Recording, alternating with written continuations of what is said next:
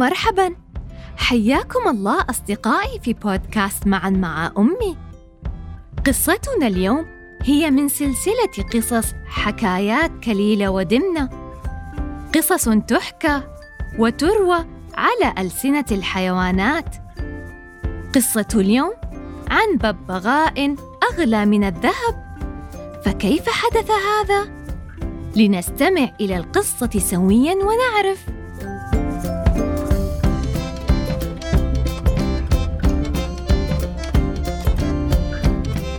الببغاء واللص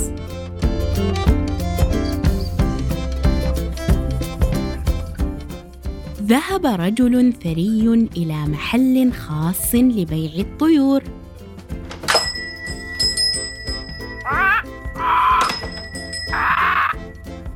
فأعجبته ببغاء خضراء جميلة فطلب شراءها.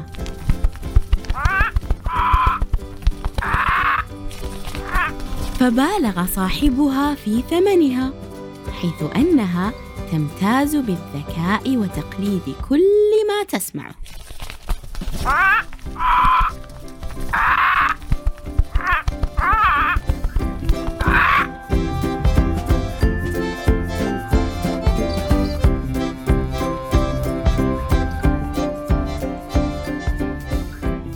وربما لا تجد في السوق ما يشبهها في الذكاء وتقليد الآخرين.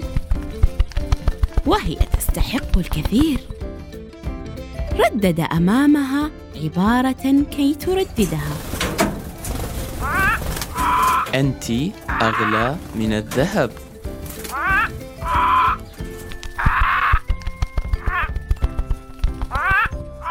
أنت أغلى من الذهب.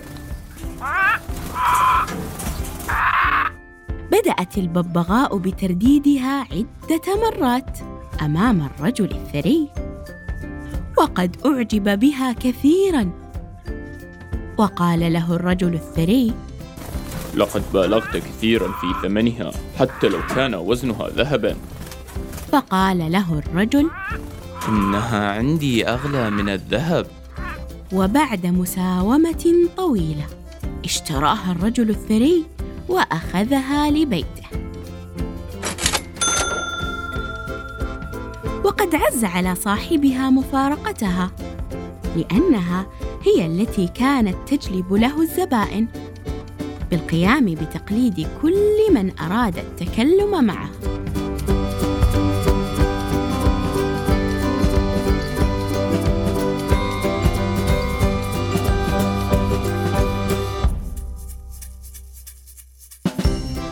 كان بيت الرجل قد تعرض إلى السرقة في يوم من الأيام فأراد أن يضعها في البيت ويعلمها عبارة ترددها عند مشاهدة أي شخص غريب يدخل البيت.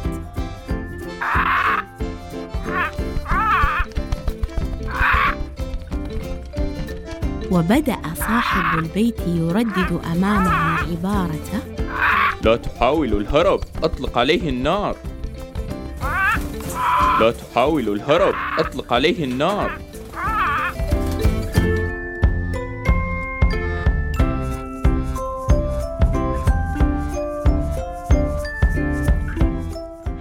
وفي يوم من الأيام حاول اللص دخول البيت عندما علم أنه لا يوجد أحد بداخله. ليسرق كل ما تقع عليه عينه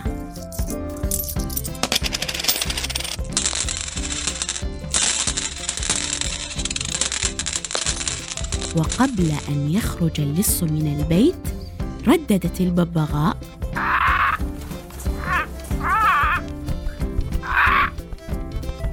فأصيب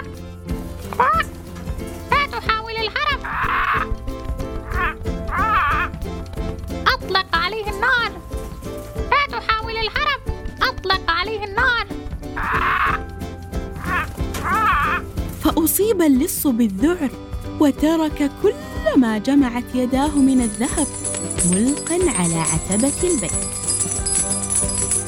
ففر هاربا وهو في حيرة لا يعرف مصدر الصوت.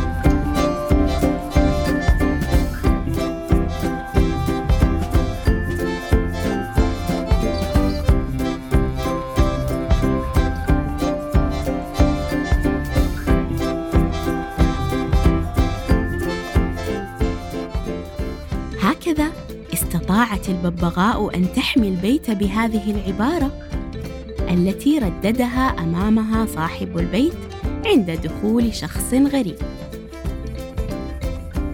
وعندما حضر صاحب البيت شاهد قطع الذهب متناثرة على عتبة البيت فأخذها فإذا هي من مجوهرات زوجته وعرف أن لصا دخل البيت وقد فشلت خطته بسبب الببغاء فزادت محبته لها. وقال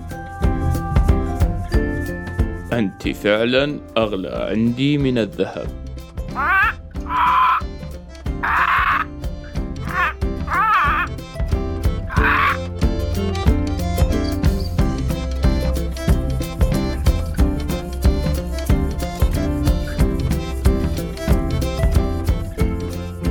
كثيرة هي الحيوانات التي تعد صديقة الإنسان تساعده وتصاحبه لنعدد مع ماما حيوانات صديقة للإنسان. شكرا لحسن استماعكم. هيا فلنحضن أنفسنا ونردد سويا. أنا عطوف. أنا رحيم. أحب الحيوانات. أنا قارئ اليوم. أنا قائد الغد. دمتم في أمان الله.